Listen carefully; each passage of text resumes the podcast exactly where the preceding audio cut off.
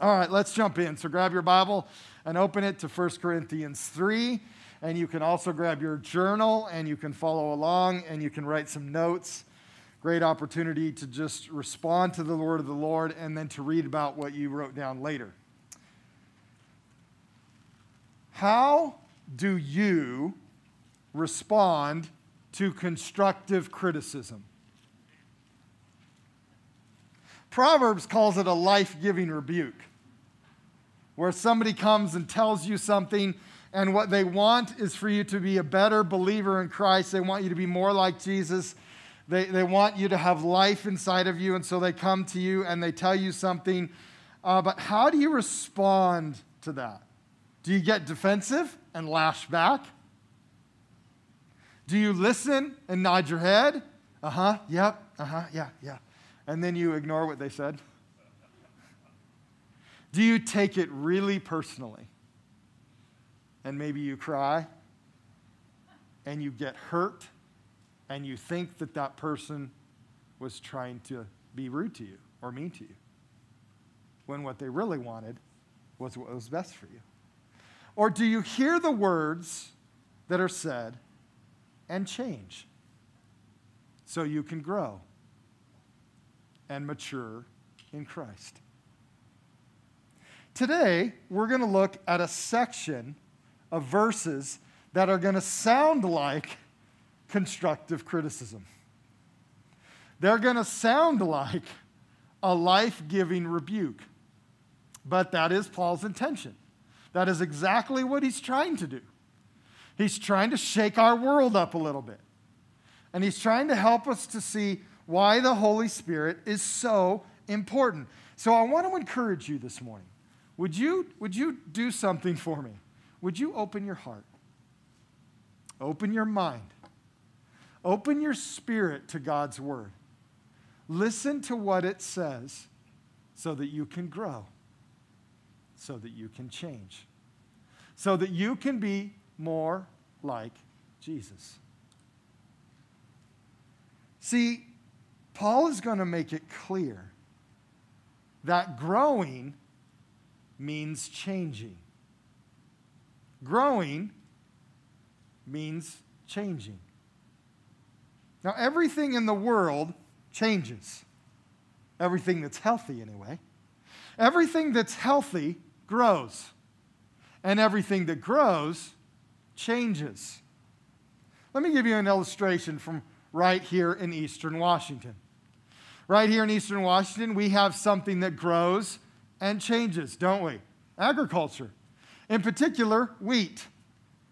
But in the spring, in the early springtime, the fields around Cheney, they just look like a dirt field. But then the farmer comes along and he puts a little tiny seed in that field. It starts as a seed, but it doesn't stay a seed. The spring rains come, and that seed begins to grow. It begins to change. And then what we begin to see in an entire field, we begin to see little green shoots coming up. And then that field changes.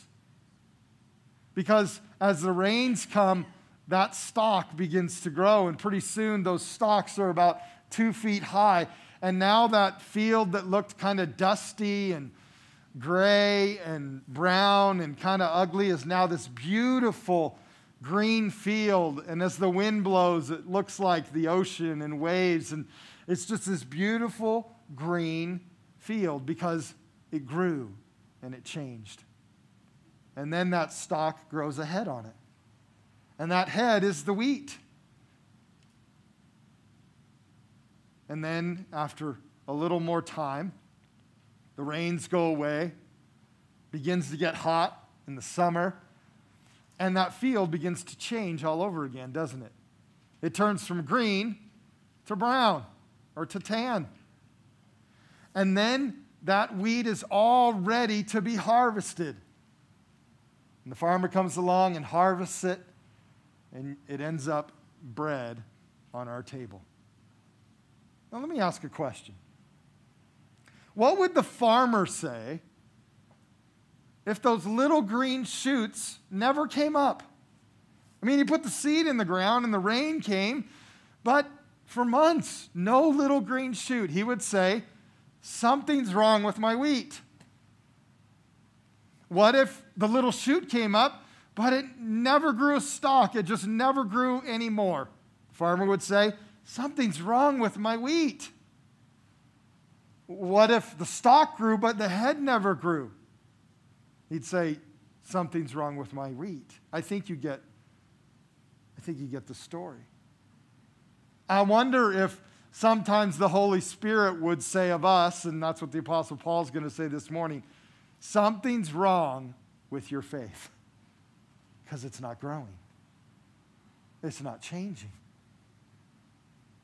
Everywhere we look in God's creation, all the animals, the plants, the sea creatures, insects, everything is growing and changing.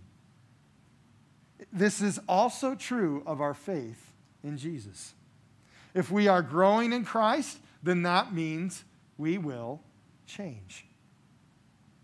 Now, I think this is important because the world needs authentic believers in Jesus, modeling a life of truth and love. Believers that grow and change. Believers that are hot. You hot? Look at your neighbor and say, hey, you're hot. Go ahead. If you're married, this could just hold on to it, okay? Chill out, man. You can go home a little later. It's all right. HOT stands for humble, open, and teachable. It does not stand for hypocritical, offensive, and troublesome. But it seems like today many of us think HOT stands for hypocritical, offensive, and troublesome. But God calls us to be humble and open and teachable. And when we are humble, open, and teachable, we will grow and we will change.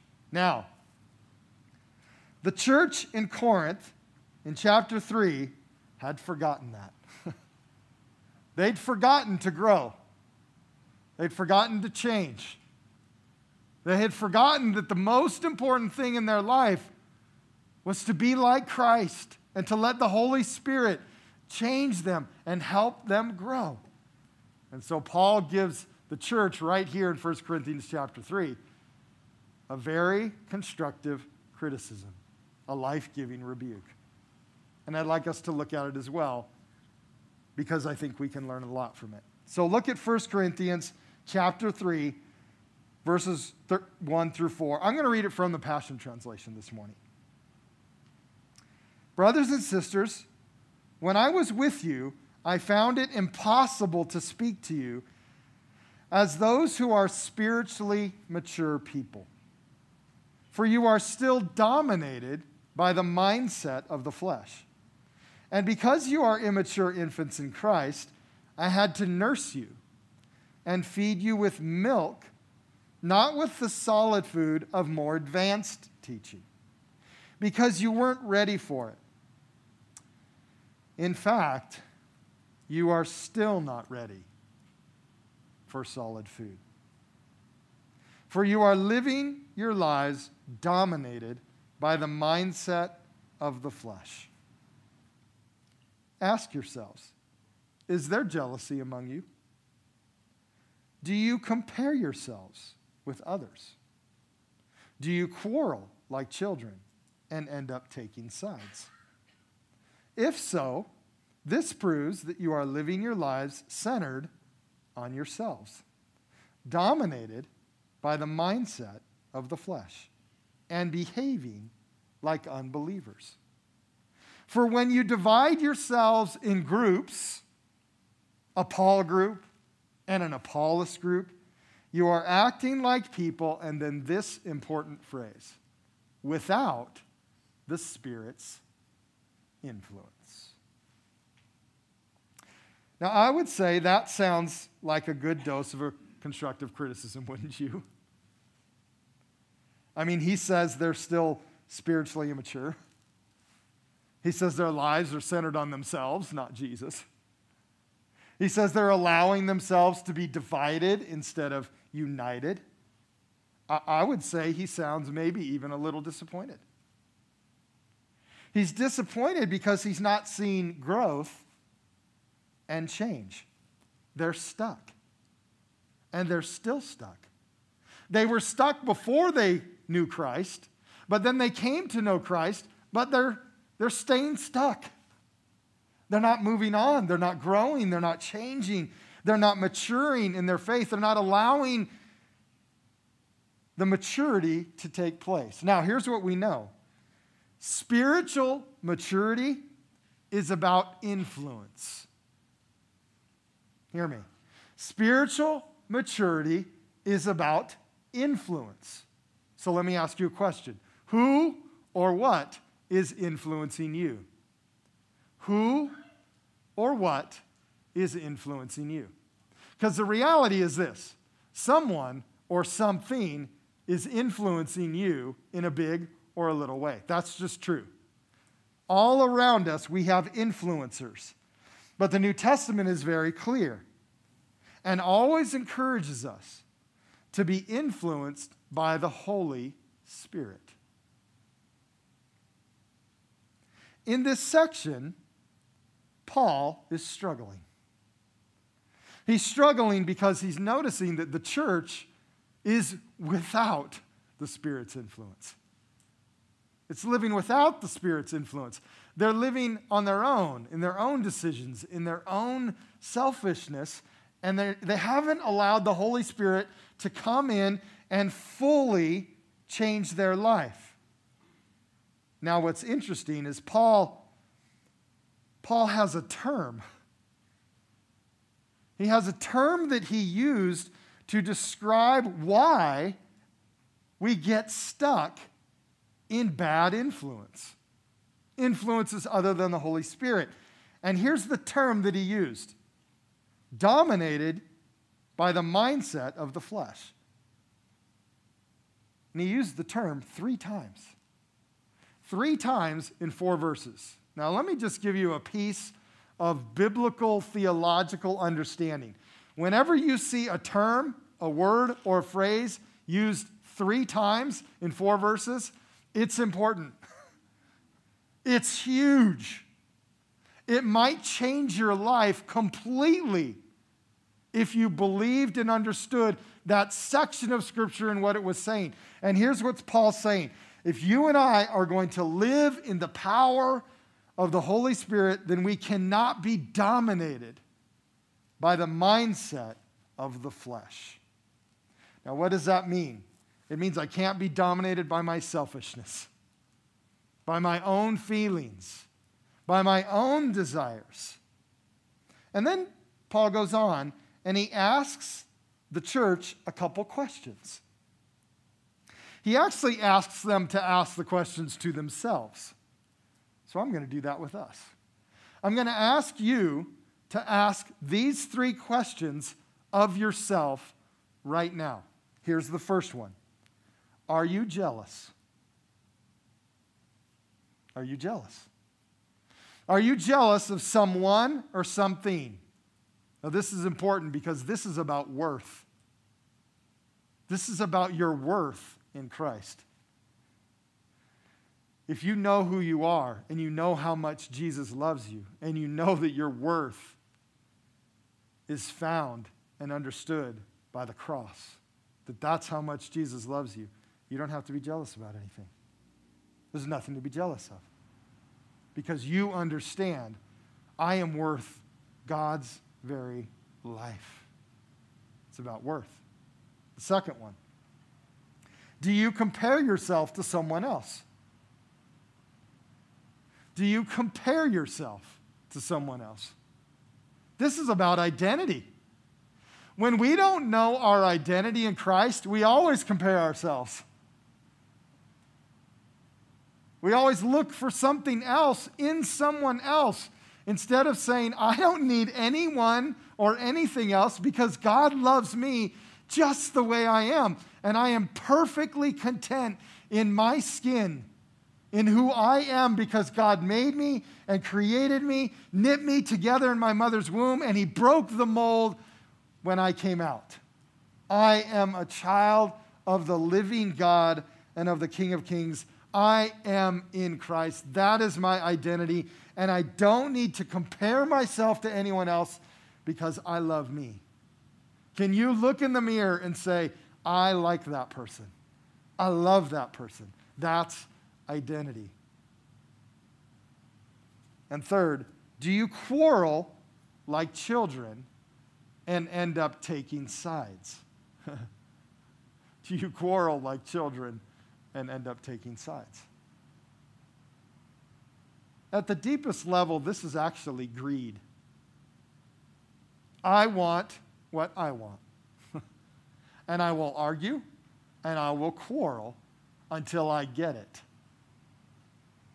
Because I want what I want. And I'll take up a side that always agrees with me. I won't look at the other side.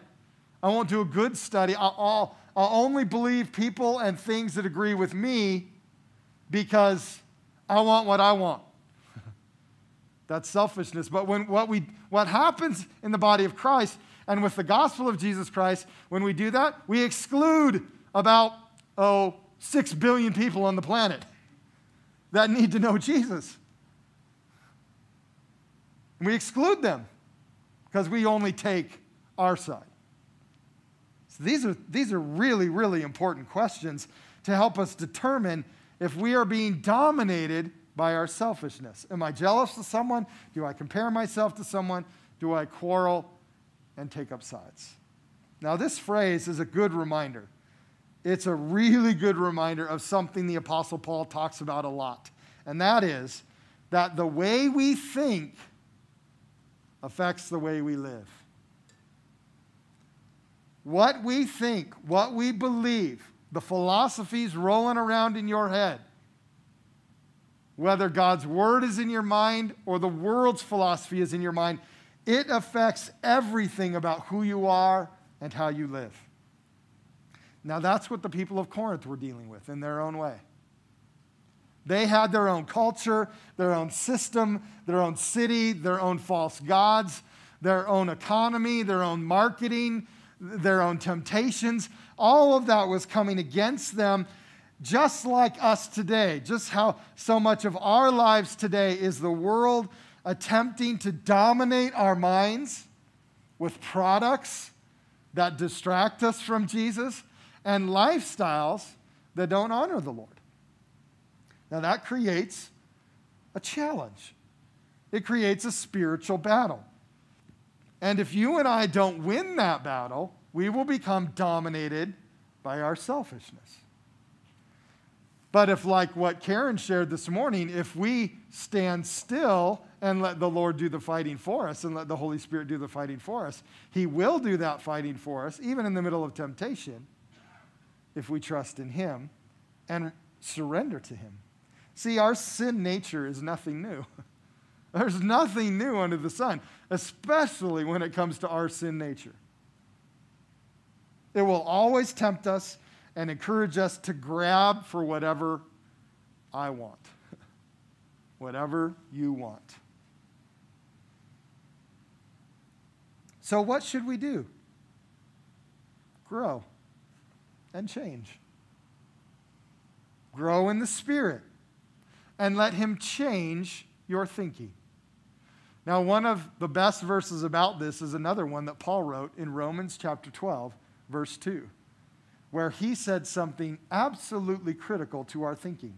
He said this Do not conform to the pattern of this world, but be transformed by the renewing of your mind. Then you will be able to test and approve what God's will is his good, pleasing, and perfect will. Whew, that's a good verse. Let me read it to you from the Passion Translation. Stop imitating the ideals and opinions of the culture around you, but be inwardly transformed by the Holy Spirit through a total reformation of how you think. This will empower you to discern God's will as you live a beautiful life, satisfying and perfect in His eyes. Now, this verse is clear that we need to grow and change. In fact, the key word in this, one of the key words, there's lots of key words here, but one of the key words is this word transformed. And transformed does not mean La-Z-Boy. It does not mean La-Z-Boy remote control Pepsi Cola. Is not transformed. That is comfortable. And when I'm comfortable, I will do nothing. Transformed means change. It means I'm growing, I'm changing. Transformation is caterpillar to butterfly. Transformation is Seahawk fan to 49er fan. We're talking about understanding life in a better way, a whole new way that will transform your thinking and your mind and give you a, a better outlook on life. Winner. It also declares what needs to change our mind. Our mind. Our thinking. We must renew our mind. Because when we renew our mind, everything else will follow suit. When we enter into this transformation process with the Holy Spirit, here's the best part. You ready for the best part? When we enter into this transformation process, and when we begin to renew our mind, this verse says, get this, in the present, then you will be able to know God's will, his good, pleasing, and perfect will. Now, have you ever said, I just want to know God's will in this situation. I think we all say that, don't we? We actually can live there all the time, but it requires growing and changing and letting the Lord completely transform my mind. Let me give you an example of this. How many of you remember the old phrase, maybe they're still using it, but the old phrase, stop, drop, and roll? you remember.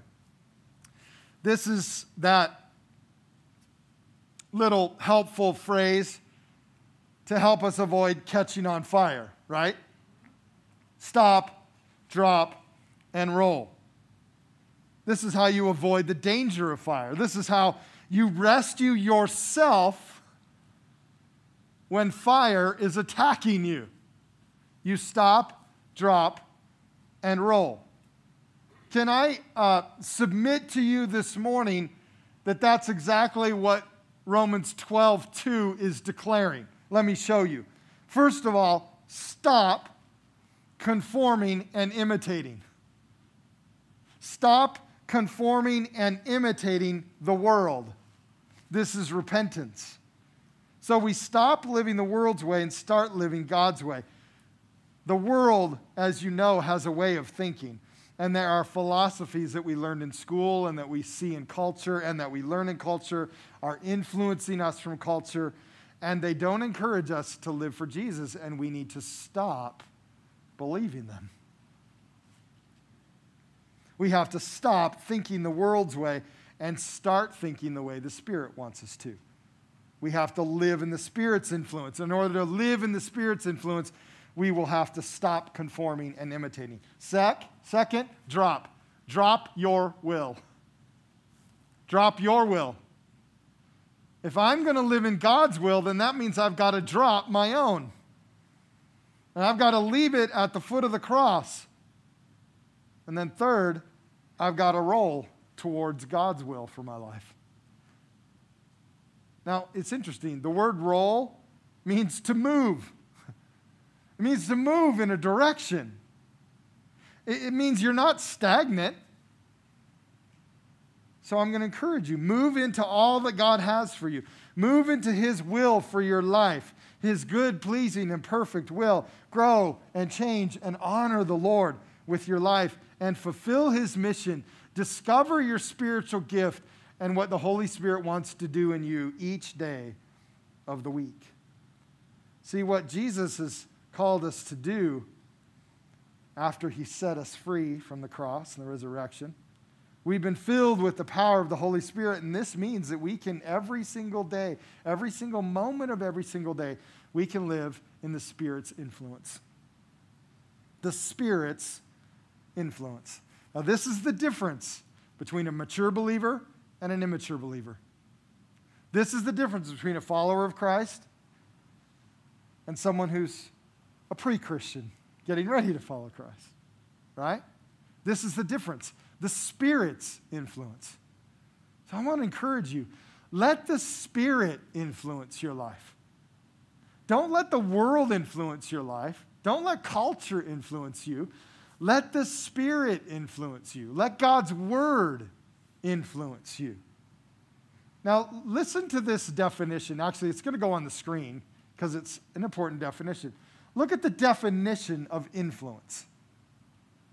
The definition of influence is this the capacity or power of persons or things to be a compelling force on or produce effects on the actions, behavior, opinions, etc. of others. wow. And that's exactly what the Holy Spirit does. Does the Holy Spirit have power? Yeah, He's God Himself. So the Holy Spirit should be the capacity and the power that I am living in. He should be my compelling force, influencing our actions, behaviors, and opinions. Now, opinions, that's a big one. Are there any opinions today? Whoa, Lord Almighty. I feel like we're swimming in the deep end of opinion right now, and we're all drowning in it, aren't we? As we head towards a presidential election, I think the opinions will get even worse. Now, this implies strongly that the Holy Spirit helps us grow and change. He helps us know how we should act in the world. He helps us change our behavior so that Jesus is seen in our lives, not ourselves. He helps us know the truth from God's perspective so that we always give God's opinion, not our own. Jesus talked several times about how important the Spirit's influence would be in our life. In John chapter 14, Jesus said that the Holy Spirit would be our helper, that he would be with us forever, that he would teach us all things and remind us what Jesus said so we could live in it. In John chapter 16, Jesus said that the Holy Spirit would guide us into all truth. He would tell us what is yet to come, and he would also glorify Jesus in everything. Boy, that's what we need, isn't it? Someone that will help us, help us with our actions and our words, and help us glorify Jesus all the time. That's what the Spirit's influence does. And then, right before Jesus left, he died on the cross, he rose again, he's getting to ascend into heaven. He tells them one more thing about the Holy Spirit. And that is that the Holy Spirit would empower you to be a witness in Jerusalem, Judea, Samaria, and to the ends of the earth. The last thing Jesus told us was that the Holy Spirit is your power, is your compelling force, is your strength, is your help, is your truth, is your guide, is your helper with your behavior, with your actions, with your opinions. See, living in the influence of the Spirit helps us mature as believers. It helps us understand that growing means changing. When our life is dominated by the Spirit, we aren't jealous. We know who we are. We're content in all situations. We don't compare ourselves to others because our identity is in Christ and we know it and nothing can shake us from it. We don't quarrel because we know that quarreling doesn't lead to anything good. We don't need to take a side except the side of Jesus.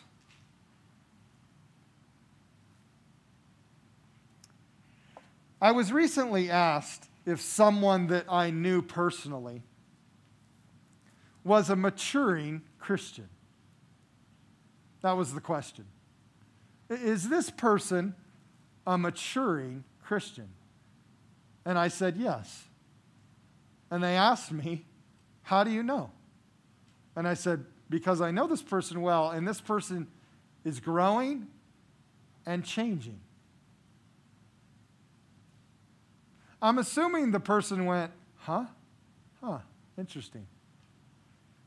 See, I think there's something in our mind, in our head, that we think spiritual maturity is getting to a place where I've arrived, where I've memorized enough scripture, where I know enough theology, where I worship really well, and where sin doesn't dominate my life.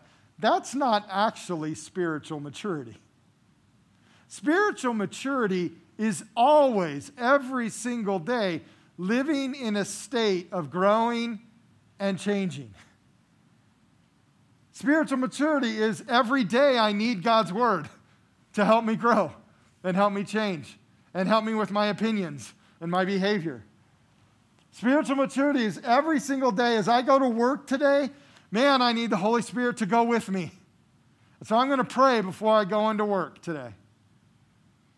Spiritual maturity is my child during COVID 19, while they are home with me, is driving me insane.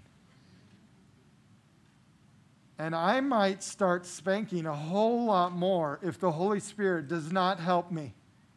So, Lord, help me be a good parent. Help me discipline my children with love and dignity. And help me to train them, not just discipline them, but train them, love them, empower them Help them learn how to make good decisions, not just make a black and white world. There will never be a time, hear me, there will never be a time in your lifetime or mine, and in all of the entire world's time, where we will have it figured out. That will never happen we will never completely understand God. He's too big. There will never be a time when you know everything. See, true spiritual maturity is a lifestyle of growing and changing to be more like Jesus every day. Now, these verses are clear. The growing means changing. So, this is the challenge set before us. This is what we are called to do. We are called to grow and change, to be spiritually mature people. And I hope, it's my hope, that you want to grow and change. I hope you desire this.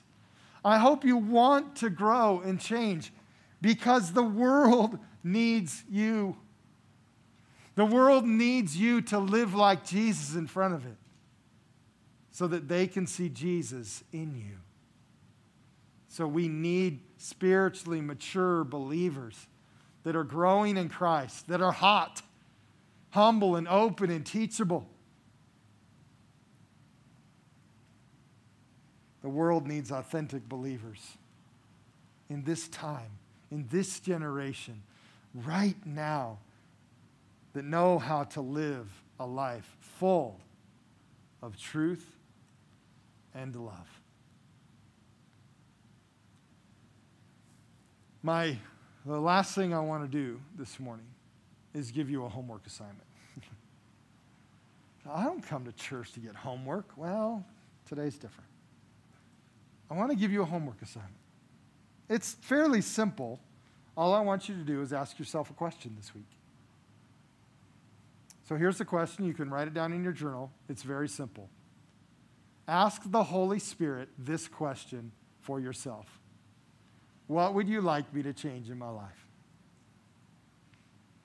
What would you like me to change in my life? I think this is a very important question, and each of us needs it. Now, you may say, Pastor Mark, I'm going to listen to the Holy Spirit well, but maybe you want to take it a step further. Maybe you could ask someone that you trust a similar question Do you see anything in my life that I should change to be like Jesus? Right? Let's ask ourselves this important question this week What would you like me to change in my life? All right, would you stand with me this morning?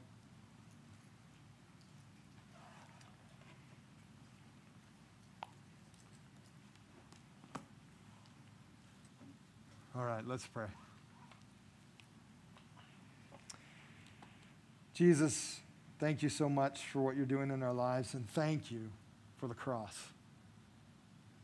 We recognize that the cross and the resurrection is the reason that we have the Spirit. It's the ultimate and complete and total forgiveness of the cross of all of my sin, past, present, and future, that allows the Holy Spirit to reside and live in me. And so, Jesus, we say thank you. Thank you for the cross. Thank you for setting us up for success. And Holy Spirit, we just ask right now that you would help each of us, each of us in this room, and each of us watching live or watching later. Help us to live in the Spirit's influence. Help us to be dominated by the power of the Holy Spirit. Help us to stop conforming to this world, to drop our will, and to roll into the will of God for our life. Jesus, would you help us to be the authentic believers that this world needs? And if there's someone in this room, or maybe you're watching live today, or you might watch a little bit later, and you would like that. You say, I, I want what you're talking about. I want the peace and the hope and the salvation of Jesus to be evident in my life. And that's exactly what you need. I'm going to encourage you. Would you open your heart to Jesus? Would you believe in Jesus Christ for the first time? say yes to Him and to begin to transform your heart and your life and your mind. But the beginning step of that is believing in Jesus. And it's really simple. All you have to do is say a quick prayer. Just say, Jesus, I believe in you. I recognize I'm a sinner and I need to change my life, and I give you my entire life. And I believe in you. I confess my sin to you. And would you pour your Holy Spirit into my life? If you said that prayer, that's the moment that you become a Christian, a believer in Christ. I hope you've done that today. I hope you've done it in the past. Those of us that have done that in the past, I want to pray that you would help us, Lord, to live for you. Help us to be people that are full of the truth and love in this world. In Jesus' name we pray. We all said, Amen. Amen. Amen. Well, thanks for coming. Good to see you this morning. Those of you that are watching us live, Thanks for joining us. We'll see you later. Always remember, Jesus loves you very much. So do Kate and I. Have a great week.